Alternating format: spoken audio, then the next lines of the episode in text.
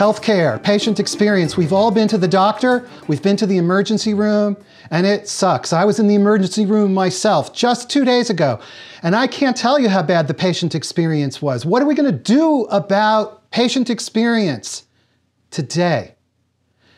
And today, on episode 265 of CXO Talk, we are talking with two folks who know about pharmaceutical industry, who know about patient experience, innovation, and what we can do about it.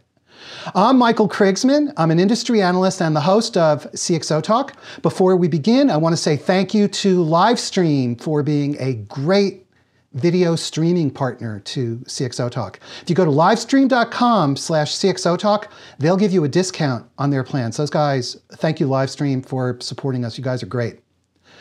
Without further ado, let's introduce our two amazing guests. And to begin, Craig Lipset from Pfizer Pharmaceutical. How are you? Thanks for being here. Thanks, Michael. It's great to be here as well. So, Craig, uh, tell us about Pfizer. I think we all know generally what Pfizer does, but tell us uh, briefly about Pfizer and, and tell us about your role. Sure. Pfizer is a 150 uh, year old biopharmaceutical company based in New York City. Most people know of Pfizer for some of the different brand names, whether it's oncology medicines or rare disease medicines or some of the consumer products like Advil um, or Chapstick. But it's a it's a large organization. We make 74 billion doses of medicine every year that get distributed across 125 countries around the world. So there's a lot going on in a company like Pfizer. It's it's what we would call a large integrated pharmaceutical uh, company. And so Pfizer has research laboratories, we have a development organization, commercial and sales, manufacturing, a, a pretty wide range. But I, I, I look after innovation for the development side of Pfizer, where we run the clinical trials, where we take those new medicines, those molecules that are coming out of the laboratory, and we start to test them to understand efficacy and safety so that we can bring those to market um, and uh, and ensure that uh, patients are getting the the impact that they're looking for. Did I catch that right? You said you release 75 is it 75 billion billion with a B doses of medicine around the world every single year. It's mind-boggling, isn't it? It is genuinely mind-boggling. Well, thanks so much for being here on CXO Talk. Our second guest is Michael DePalma, who is with IQVIA. And it's a name that you probably don't know, but if you were in healthcare, if you're in the, if you're in the healthcare business, you probably do know their name. Michael DePalma, how are you? Thanks for being here. I'm very well, Michael. Thank you very much for having me. So, tell us about IQVIA and tell us about your role. Sure. Uh, so IQVIA is an interesting animal in that uh, that that brand, that entity, didn't exist before a few weeks ago. Uh, you may have known us by our prior names, which were Quintiles or IMS Health. So IQVIA is the birth of a new organization that bridges both of those sort of uh, those organizations. One being clinically focused, the largest contract research organization in the world. The other being IMS Health, which is very much marketing, data, and technology focused. So we call ourselves a human data science company. We are one of, if not the largest provider of data, technology, and services to the life sciences industry. Thank you so much, Michael. Uh, so this issue of being patient centric you know we all we all hear the term being customer centric but when we talk about patient centric and patient experience what really does that mean? And and maybe craig i'll ask you to jump in and start start this conversation with that background. You know i think that um, there are a lot of buzzwords that all of our different industries face and right now in many ways patient centricity which has been a buzzword is actually starting to come into action. Um, it, it's easy to say that we do things for patients. It's kind of like saying I love puppies and babies. And of course, I'm going to do the right thing for patients, but do you really in terms of the, the level of complexity that you've created for people? I work on, on the, the clinical trials that we've got going on here at Pfizer. And when you look at the historical amount of burden to patients to find a trial, to participate in a trial, to keep coming in and out, the amount of data that was extracted from patients, all of that, it makes it very hard to say that the historical approach for running these studies is very patient centric. And I think it's really embodied in the word subject. Uh, when you look at most of the studies that are performed around the world, the majority still use that term subject, which has a very hierarchical term and to me it implies the almost like a subject that you're that you're trying to paint you're drawing data out of it and you're giving very little in return as compared with a more contemporary view of looking at, at patients as participants in the process. Michael, I know you have thoughts on this. I have a lot of thoughts on this. So I, I, let me begin by, by telling you a little bit about what I do with IQVIA because I, I think it plays into this. So I run digital transformation and partnerships at IQVIA. And what that means is how do we find new ways to solve old challenges? Or, quite frankly, how do we use technology or new methods to create solutions for challenges we haven't yet really experienced, but we kind of see coming down the pike?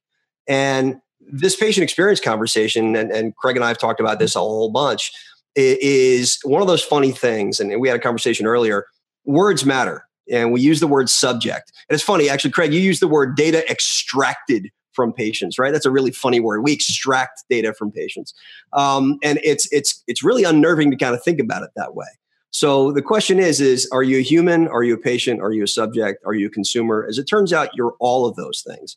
And so this the the the nomenclature matters, and it also affects, I think, the way that we think about ourselves and the way that we think about the people that we're trying to serve.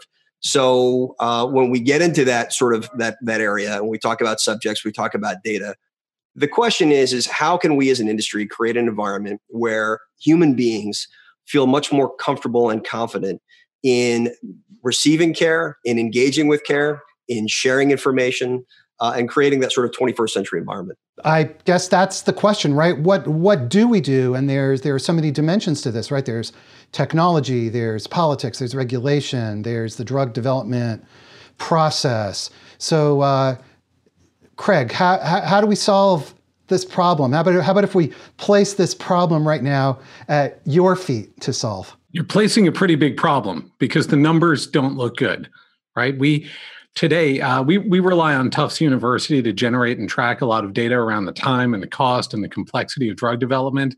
Two point six billion dollars, seven plus years of time, and so you're starting from a pretty rough place when then you start to layer on other factors. Emerging science like precision medicine is actually making the markets for most medicine smaller rather than larger. And yet, these clinical trials don't scale for small studies very well. They're still pretty expensive. Even if you're studying a small number of patients, you have a lot of infrastructure that you still have to set up and manage. The technology is generating more and more data, and together, these studies are only getting more complex rather than more simple.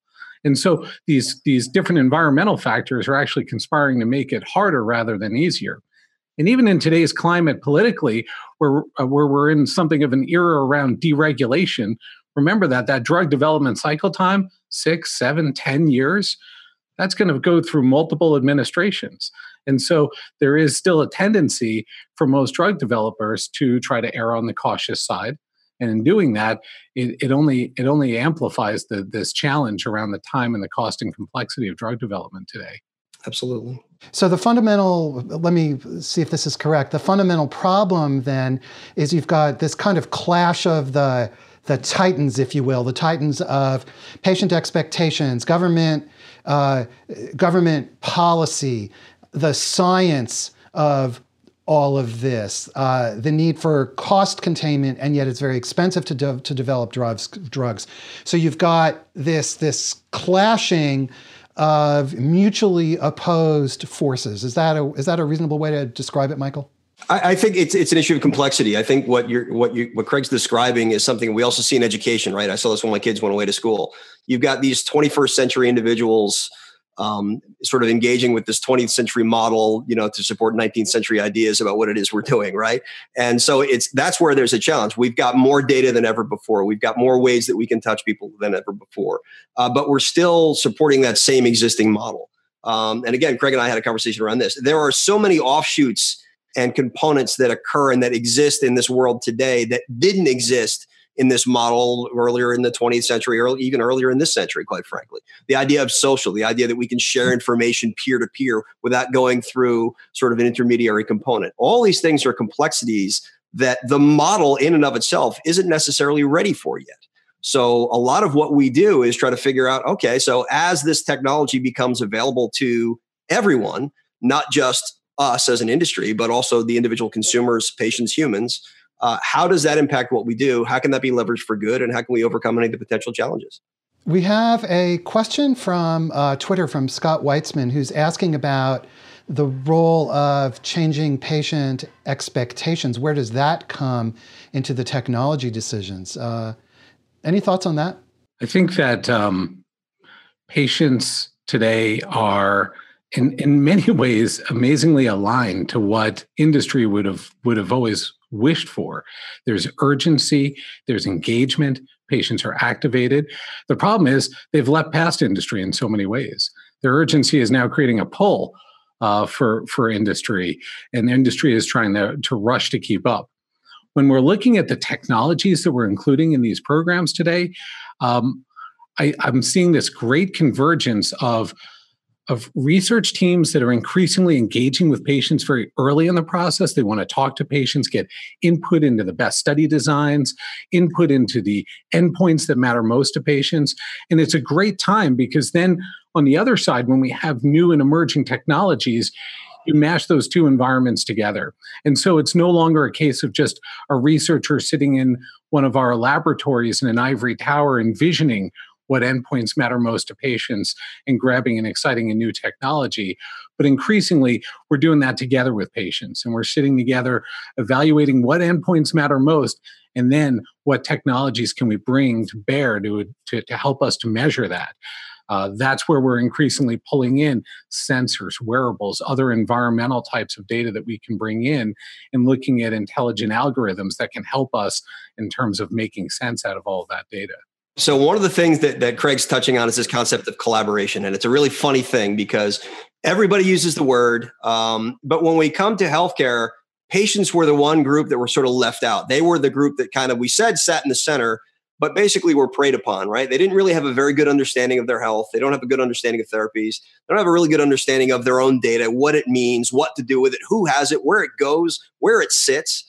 Um, and so when we talk about collaboration, the first thing is to to look at these human beings right? Patients patients are just sick humans right? It's a temporary thing we hope. And they are consumers. They have certain expectations about the way the world works about what they can expect. Um, you know if you look at the, the way that collaboration and access and democratization has occurred in places like finance right and education and all these other areas healthcare still lags a bit and we're still working on that but there are some really, really, I think, encouraging signs. When you, I looked at some recent data, you know, sixty percent of, of patients say that they're more than willing to have a video consultation with their healthcare provider. 88% of them said that they were absolutely willing to share their health data if it helped accelerate cures.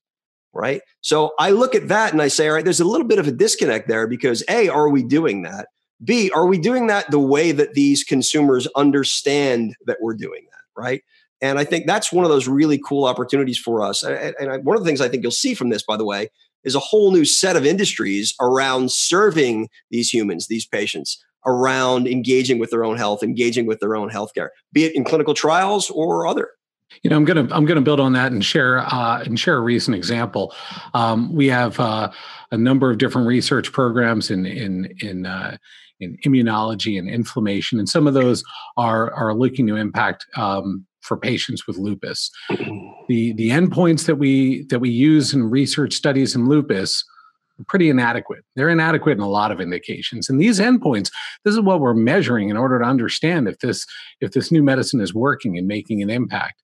Now, a traditional model might have been we'd go back to our environment and we'd think up maybe with some key opinion leaders in academia some new endpoint and do research to try to validate that, to show that it's really measuring something meaningful.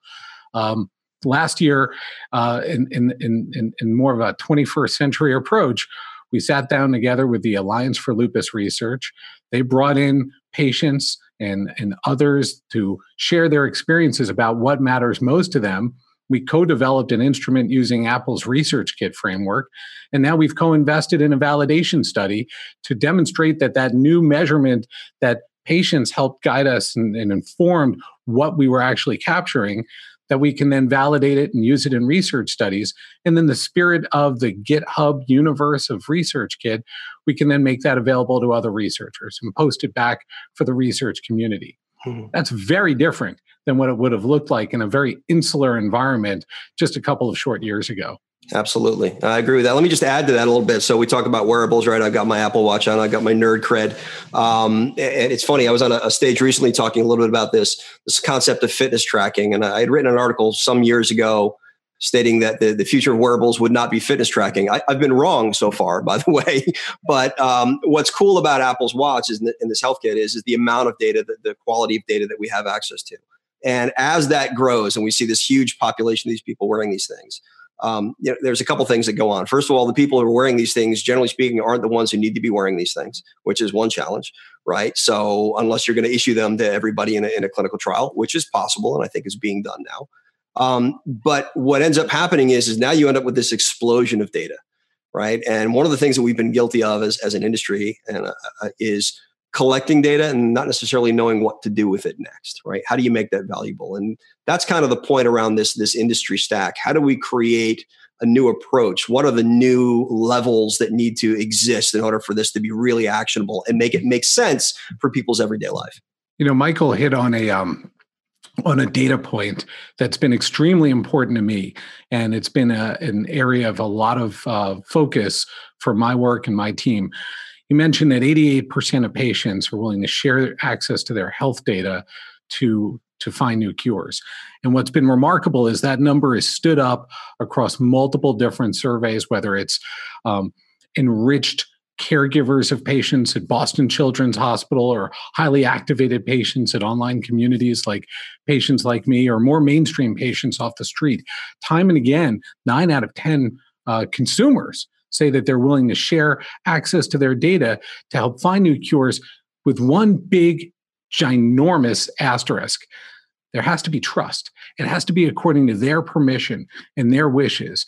Nine out of 10 is like this amazing number that we can only screw up by, by messing up on trust. Um, but if we can get it right, it can be game changing.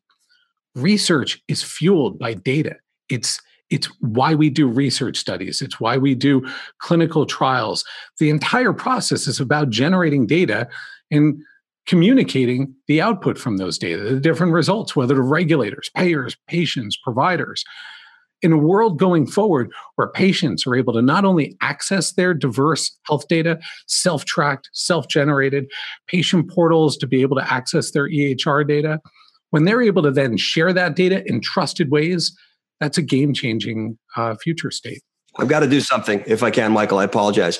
We mentioned trust, and you can't say the word trust, and you can't talk about data democratization without a shout out to Richie Etwaru and his work on trust with blockchain, right? So, getting making this technological for a second. So, trust is a function, right? You have to do it, right? So, trust right now is a function of an intermediary or an organization, right? So, the pharma industry, we have a bit of a trust issue, I think, with the general public. Uh, some of it deserved, some of it not deserved. Uh, a lot of it is just lack of understanding, right? And the fact that that information all goes someplace. I don't necessarily know where. I don't know who controls it. I don't know who has access to it.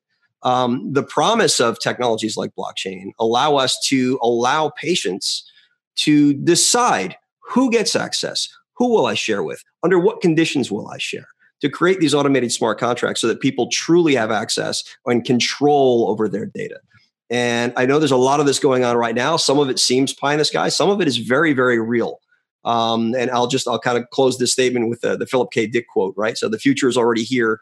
It's just not very evenly distributed yet, right? So there's definitely pockets of this going on. The question is, is when we reach scale. But I have to jump in and ask a question. So I mentioned earlier I was at the emergency room the other day, and they, I typically go to uh, the the Beth Israel Deaconess Medical Center system here in Boston. It's one of the Harvard teaching hospitals, and I went to the um, forget the name of it, uh, another hospital here in Boston that's also part of the Harvard teaching system. Great care in both places but their systems don't seem to talk with one another. And I said, oh, well, I see this in my, are you, you know, part of the BIDMC system? And they said, no, no, no, we have our own portal where you can check it out and you can get all the information. And I said, but I already log in to that other place. I don't want a separate login. And why can't you guys just like make this work? So you guys are talking about blockchain and like these two major Harvard teaching hospitals that can't even like get their systems to connect so that a patient can just see everything in one place. Let, me say this, and, and this may be an unpopular statement, but uh, a lot of the EHR systems, a lot of software is software by and for software engineers. Let's be frank. Um, having been one of those guys, I can say that, right? And it's when we get to a point where we can truly enable the people that we're trying to enable through technology. Uh, and that's one of the things that consumerization, I think, is doing. If you look at, at, at apps and you look at wearables and you look at the way that we're willing to engage with patients where they are, as opposed to forcing them into some model interoperability between EHRs and all sorts of other hospital systems is not a new problem by any stretch of the imagination. Uh, I do believe it's a solvable problem, but it's going to take some time and some adoption. Uh, you know, I mentioned this thing about the future, right? So blockchain has great potential and great promise. It's not there yet, but we can easily envision a future where you know you truly have interoperability across health environments. So this is a digital transformation discussion, right? So, how do you take an existing system? If you look at a lot of the systems you were just talking about, Michael, and your experience in the ER, they were basically digital paper. I mean, that's really what goes on. When we say digital transformation, we don't mean digital paper. We don't mean take this same form and put it on an iPad. That is not digital transformation. And a lot of what you're experiencing is probably due to that. But let me let me sprinkle a little optimism for you here, Michael, because here health data uh, interoperability, I, I don't know what it's going to take to move that mountain. There are so many great initiatives out there and data standards initiatives. And I love to tell the data standards folks, I'm so glad they're there because I don't want to make data standards, but I want to be the beneficiary of them. But here, here's my si- sign of hope. Michael, you you are at multiple hospitals and you have these different portals today. The common denominator is you. You have access to your disconnected health data. Mm-hmm. I've been at partners hospitals. I have some data there. I've been at BU hospitals. I've been at physicians in New York at Mount Sinai and here in New Jersey at Atlantic Health. My life, my my my my life as a patient is spread pretty thin across a lot of different institutions. And some researchers may get it very excited to say, I'm going to partner with the the partners health system and access their EH, EHR and find this great data. But you're only going to find a little slice about Craig Lipset as a patient in there. Mm-hmm. If you want to get the depth and fidelity about me as a patient, you come to me to get it because I'm the common denominator across all those different connect disconnected systems. Meaningful use criteria um, tells those systems that uh, the owners of those systems, if you wanted to get financial incentives from the federal government, you got to make sure that i me the patient i have access to that data. And so where where we can focus and this is where research really gets patient centric in the very real sense right? Where we can focus on empowering and enabling patients to ha- to leverage that access and be able to share that diverse data in trusted ways that's that game changing opportunity. It doesn't have to wait for beth israel to be able to share their data with you know some other hospital or right across the street. Let me just add one more thing to that if i can. Um, so the, the one thing that sort of pops up around this that i hear a lot is do patients understand their own data? Do they understand the value of that data? Do they understand what that means right?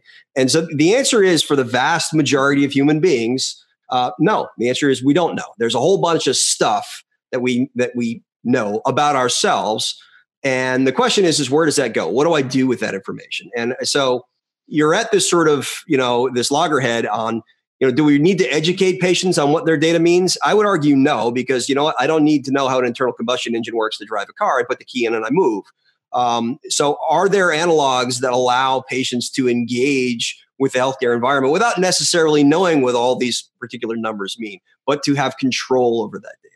So I think it's an interesting challenge. Uh, we're not there yet, um, but I think there's a lot of different interesting work being done around that.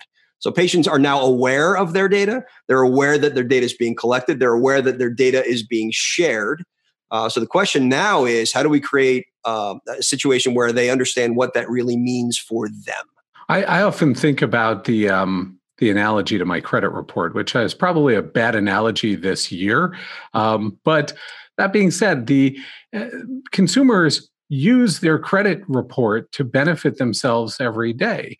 Um, when they're buying a home, when they're trying to open a new credit card, they don't necessarily go through their credit report in granular detail. Maybe they do when there is a big data breach or data loss. They they're enlightened to to go take a closer look but we have ways that consumers are able to use that data to, to take action and to do things that are good for them or for others, even if they're not down with all the granular details. And I think that, uh, to Michael's point, there are some patients that want to get into the weeds. They want to understand every data point that's in their EHR and they want to challenge if they disagree. There are other patients that aren't going to go that deep, but still want to do amazing things when, when they have that access. And we need to make sure that we have the tools to empower both. So, how do we solve this data interoperability challenge? Um, there are so many parties that are involved. Uh, and where do drug companies fit? Is there a role for drug companies, or is this about medical health records? And is it a government issue? How do, where, how do we even begin to address it? I'm gonna I'm gonna put that research lens on because and, and then I'll I'll let Michael comment uh, if he has a more expansive view.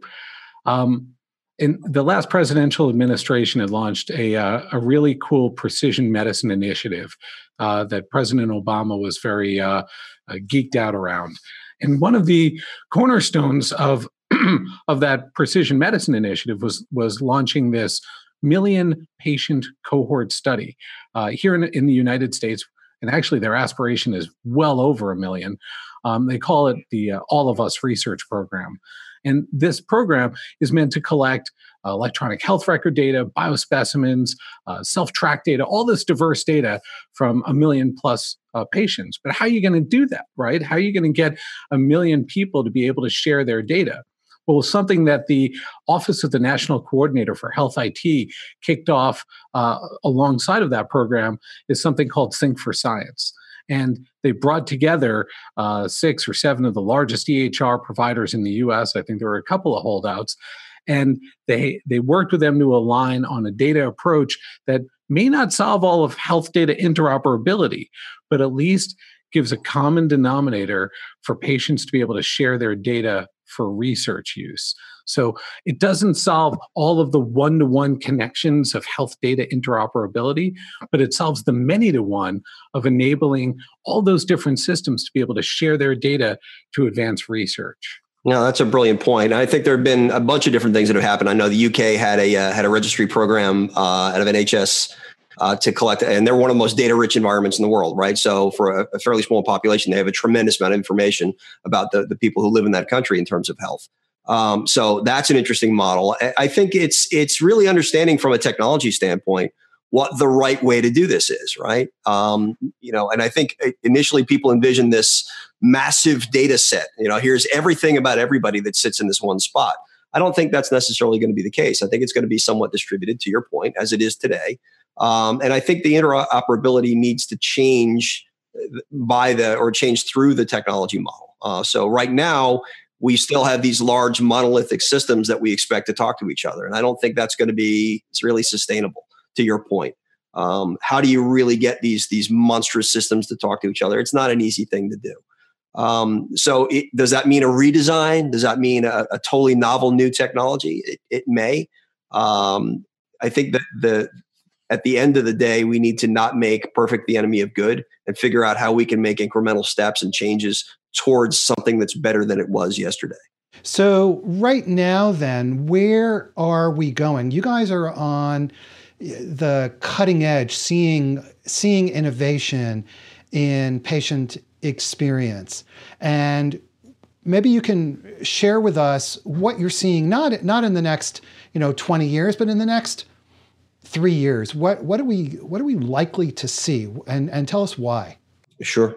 Uh, I'll get started actually. So uh, it, it, begins with the increasing consumerization of, of healthcare. And what I mean by that is that eh, healthcare is one of these last bastions of non consumerism, certainly in the, in the US. You know, we've got about 4% of the world's population. We spend an awful lot of money on them. Uh, we don't necessarily have the right health outcomes um, compared to the rest of the world, certainly per capita. Um, and if you look at the way that we interact with health, again, it hasn't really changed. It's very it's very reactive. It's not very proactive, although there's some movement around that. So the question is, is how do we incent human behavior? How do we interact with patients on a daily basis, but not where it feels like this sort of doctor-patient relationship? How do we make them stakeholders in their health? And I think the way to do that is through technology. It's where they live. Um, you know, Craig and I had a conversation about this uh, some time ago. about uh, the, the social structure for for humans for patients for consumers they talk to each other as it turns out and we weren't unprepared for that um, and that's something you really need to think about and understand that that's yet another data stream yet another touch point yet another opportunity for us to engage patients in not only their own healthcare but also with their healthcare providers their entire health circle friends family patients like them etc so it's it's really opening up the spigot and saying what are all the different ways that we can interact with these people today so we can collect data through wearables. We can collect information through their sort of online personas. We can collect it directly through interaction with them. I know CMS is doing some work around uh, population health. Uh, if we have a, a, phone conversation 20 minutes uh, a month, right, there's a reimbursement. The idea being that if patients are more engaged, they're more likely to be adherent. If they're more likely to be adherent, we're more likely to have better outcomes. If we've got better outcomes, we've got better cost structures. So all of this gets into play. And these are things that are happening today. So that's not a flying car conversation. This is a very, very real, this is what's going on today, tomorrow, next week. You know, research is is if if healthcare is just starting to figure out patient experience matters, research is is a click behind them. And when you look at the, the baseline experience for a patient in, in a clinical research study today, number one, how did they even find the study? Right? Most patients tell us they want to learn about research studies from their physician, from their treating physician. It's who they trust. And yet, if that treating physician is not the investigator in that research study, we know it's it, the odds are very low that that patient is ever going to learn about that trial. The, the, it goes back to what Michael was just saying. The incentives are misaligned. Follow the freakonomics of clinical research.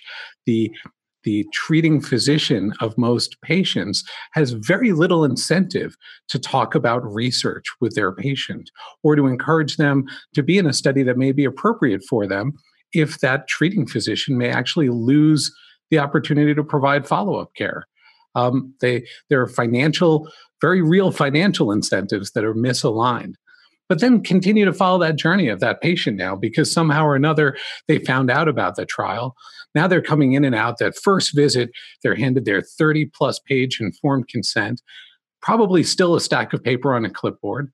They have to go through that, and they, the the the intent there is to make sure that that patient is informed enough to make a proper decision about whether or not to participate in the study. But that's a lot of paperwork to have to go through on that journey. Yeah. All that, and the patient's not even in a trial yet.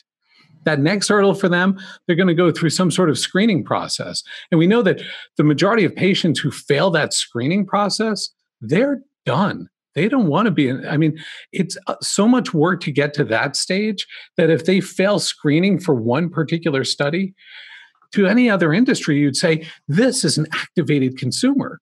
They're aware, they were engaged. They simply didn't match for this one study. I at Pfizer have well over 100 trials. And when you look on clinicaltrials.gov, there are thousands of open studies that are enrolling. Yeah. And yet, if a patient fails screening for one, they have to go so far back to step zero that it's defeating. And then just carry that forward. The baseline for patient experience today is ridiculously low. We're doing things in our organization right now. I mentioned, for instance, even just words mattering, calling people a participant rather than a subject, sending thank you notes to patients for participating making sure that they have access to study results from the trial in which they participated so they can learn just as we're learning, making sure that they can access their own data from that study so that if they just had a blood test that was done while they're in the trial, they don't have to have a copay and another needle stick to get another blood draw just because that first one lives in a study database and isn't necessarily open and accessible as it should be there's a lot of experiential elements here that are, are, are pretty big fails right now. The technology and the process is there, though, whether it's letting patients participate more from home or finding other ways to make sure that information is accessible and participation is accessible. That's kind of the, the entry point where we are today. And I think that this theme about improving access and removing friction are going to be those key themes as we see these very near term incremental steps start to move us towards much more significant game changers. How do patients participate without ever having to schlep into a clinic? Hmm. Bring their own data, participate on their own terms, whether that means I like paper or a digital tool, whether that means I just want to be monitored from a, a sensor that's you know not even on my body whatever that may mean how do we make sure our trials are more flexible and accommodating of patient preference right and again this all comes down to one word to me which is connectedness right so in the early part of your description you talked about um, there's awareness right which is i'm not connected and then there's i'm connected but there's low value right? So I'm connected, but it's meaningless to me, right? At the end of the day, it comes down to that connectedness. Are we connecting dots in every aspect? You look at millennials, right? 94% of millennials expect connectedness in every aspect of their life their home, their car, their wearables, their phone, everything that they do. They want their world to follow them everywhere they go right? If I want to watch Netflix, I want Netflix to cater to what it is I want to see, whether I'm on my phone, my iPad, my laptop, my TV. That's my expectation of the world. And yet, when I walk into a healthcare environment, all bets are off. Nobody knows anything about me. And in fact, even if I tell you something about me, three minutes later, I have to have the same conversation with somebody else to tell you everything about me again. Right. So we are, it's, it's this area where we're completely disconnected. Um, and it's very funny. You may have heard me say this before, right? So I don't think healthcare is broken. I think it's working exactly the way it was designed, right? But it was designed a long time ago. So how do we how do we break through some of those connectedness issues and give people what they expect in every other area of their life, yet don't experience in healthcare? Just to build on that theme of connectedness, we use this jargon to describe trials. We call them uh, randomized, controlled clinical trials, and we have this this um, this this fiction belief that there's some sense of control. Um, when we do a research study in a laboratory, maybe there are cages, but our humans are not in those cages, right? When we're in these clinical trial settings, the control turns into controlled chaos. People are living their lives, they're exposed to many different things, and they're connected. That notion that, for example, patients are you know, once upon a time, we might have worried that one patient talked to another in a waiting room while they were in a trial and maybe shared little anecdotes with one another. Today, we need to worry that the entire study is connecting in a, in a community online, or even more so in a private community that we can't even tap into or understand.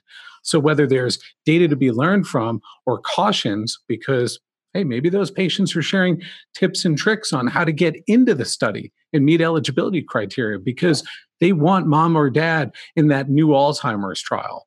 Or maybe they're sharing observations that may suggest a safety uh, concern, but uh, you know, it's it, if somebody t- posts online that they had a, a, headache after their last infusion, how many more people are going to think, oh, you know what, I, I might have had a headache, right? That's why we control these, or used to be able to control them and keep people apart from one another the connectedness that Michael's describing, that new reality, research studies have not kept pace. We've got less than 10 minutes left, and I want to talk about where this is all going. But I just have to tell you a brief story about my own experience. Seems like I've had a lot of experience with the healthcare system, but you know, we all have had uh, had these experiences. So I went to see a doctor and I'm I'm fine. I'm like very healthy. But I went to see a doctor about something and he said, and this was like a big guy in the hospital and some, you know, the chair of some department. And he said to me, We have a study that we want to you can you can help humanity. We want you to participate in a study that's going to track people just like you. I said, Fine, I want to help humanity. And he said, Great, because this is really nothing. So then, you know, he said, I'm going to send the person in, you can sign the form, and, you know, this is going to be great.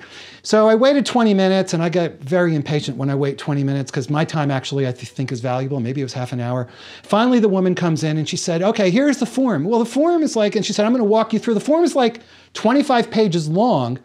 And she's reading it to me, and she said, Sign here, sign here. I said, Whoa, whoa, whoa, wait a second. I'm not going to sign something this like 30 page document that's a contract without reading it, checking it out.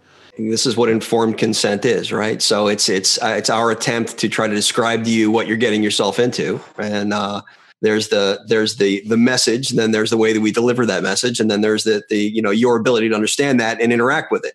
Um, it's very interesting. So it's you know so Michael, you washed out, right? So obviously you didn't make it, you weren't enrolled. Um, but you know it's it's a really in- interesting challenge because what we're asking patients to do is in engaging with us around this type of research is take risks, right? So there is some risk to this, right? So you took a risk when you cut yourself, you took a risk going to the ER, right? Because you don't know, you could get MRSA, you can have a staph infection, right? There's risk to everything that we do. And so the question is, is how do we adequately connect the dots for patients, for people, so that they understand the pros and cons of all this? And how do we do it in such a way that they understand the value of what it is they're giving and getting in return? And I, I think that we've mostly steamrolled over them, right? So we understand the value prop in every other aspect of the industry. Uh, yet patients are wholly sort of disconnected from that. And the best that we hope to do is we hand them a 30 page clipboard uh, with an informed consent and just say sign here and moving on. So there are definitely some experience challenges there that we're working on. Listen, there's some great solutions out there that are far better than the experience that you had. Um, and it's continuing to iterate and get better and better. So uh, on behalf of healthcare, I apologize for that um, but it's it's certainly not unique the idea of moving from paper to uh, to tablet for consent it, this is one of the few areas where there's a clear path forward. There's FDA guidance on the topic. There are a lot of companies that are starting to do it, including my own in the US and in other, other regions. We know from the data that when patients are going through a consent process that's enabled through technology, they retain the information longer. They're making a better informed decision as a result. They're more likely to stay in the study. And from us, from, from, from a compliance perspective, we see fewer protocol deviations because every time somebody forgets to sign or writes the wrong date or sign the wrong version of a consent, that's a problem to us. And we have to go out and fix it. And when we're using technology, that problem isn't there. But you know look at the adoption curves for these they're slow and painful despite all of those great reasons that i just i just mentioned now i don't view informed consent as a competitive differentiator i don't want you know a patient in a pfizer trial to be any more or less informed than a patient in any of anyone else's trial they should all be well informed but i will say this to my peers in the industry if a patient's in a waiting room and if two patients are in the waiting room and the one from my study is handed an ipad and is going through with video and multimedia and really understanding and your patient's getting still getting a clipboard with 30 pages think about the decisions that those patients are going to make when they just see each other interacting in those different ways. And that's their that's their welcome to the trial right? That was the first thing you were handed this is the five degree problem, right? So if you're a five degrees at the very beginning of a process, you're miles away at the end, right? So anything that we can do upstream has profound impacts downstream. And if people had an appreciation, a true appreciation for the cost, the complexity, the challenges, the time uh, involved in, in research, in bringing drugs to market, if we did a better job up front of engaging them, connecting them, showing them how we can make you know their life a little bit better, the lives of others a little bit better up front, we'd have profound impact in the back end. And we're starting to see bits and pieces of that. I know certainly within our organization, we've got a number of different technologies and solutions that we use for that exact point, right? How can we better engage people early on to make sure that you don't wash out, right? How expensive is it when you lose a patient? Right? It's ridiculous. Uh, what happens when we don't have sites that recruit according to the numbers that we need to recruit, which is a very, very common problem. So, what are the things that we can do to accelerate? Technology is part of that, communication is a part of that. So it's it's really thinking about what can we do up front to make sure that we don't have massive challenges later on. Okay, well, I've never, I have to say, I have never had anybody apologize on behalf of the entire healthcare system. So, apology accepted, and I really do appreciate that. I'm sure uh, I'll get tweets on that. but, uh, but we are just about out of time, and I, I just want to ask you each, and we we we could go on for another hour, but we won't. We're we're really out of time. But in a tweet kind of soundbite, I'll ask each of you to share with us your prescription for the healthcare industry. And uh, Michael, you started, and so, or rather, Craig, you started, and so maybe we'll ask Michael and then ask Craig. Uh, you can close us off. My prescription for healthcare, huh? Um, that's a it's a huge industry. It's a huge it's a huge problem, right? And it's not one problem; it's a series of problems. And so I'll go back to my earlier answer, right? So the answer is is how do we better connect healthcare? Um, and that means including patients. That means making sure that they understand what that means to be connected. Uh, it means that they're active participants in their own health in every way with their healthcare provider on their own. It means making sure adherence works. So it's how do we leverage technology, in my case, to better connect patients to the healthcare environment and the healthcare environment to patients. That's what it is for me. Okay, and it looks like Craig Lipset, you're going to get the last word. So, how do we? What What's your prescription for healthcare? Well, I'm going to narrow my prescription down at the very least to those that are trying to develop new mm-hmm. cures and new medicines. We have to remove the friction, all that redundancy, and having people re enter data and all that burden. Get rid of the friction and make our trials fit for participant. Make sure that the burden isn't on the patient to try to figure out how to navigate and do things because it's easier for us, but that we're doing the extra burden so that patients can participate in ways that work for them. I love that. Uh, patient centric and take the burden off the patient. Well, and with that, we have drawn to a close on episode number 265 of CXO Talk. We have been speaking with Craig Lipset from Pfizer and with Michael DePalma from IQVIA. What an interesting discussion, and thank you both. And thanks everybody for joining. As we go out, we have a special treat. Now, Michael, you are sitting in what looks like a studio. So tell us what's going on there. That that's exactly what I'm sitting in. I'm sitting in my home studio. So I've got some toys behind me, and uh, I'm a man of many passions. This happens to be one. So it's not just all healthcare. Uh, I get to make music too. And you're going to make music for us as we go out. Play us out. Okay, I'll play us out. Absolutely. Thank you. Michael, as an undergrad undergrad music major, I'm I'm excited to end our show this way.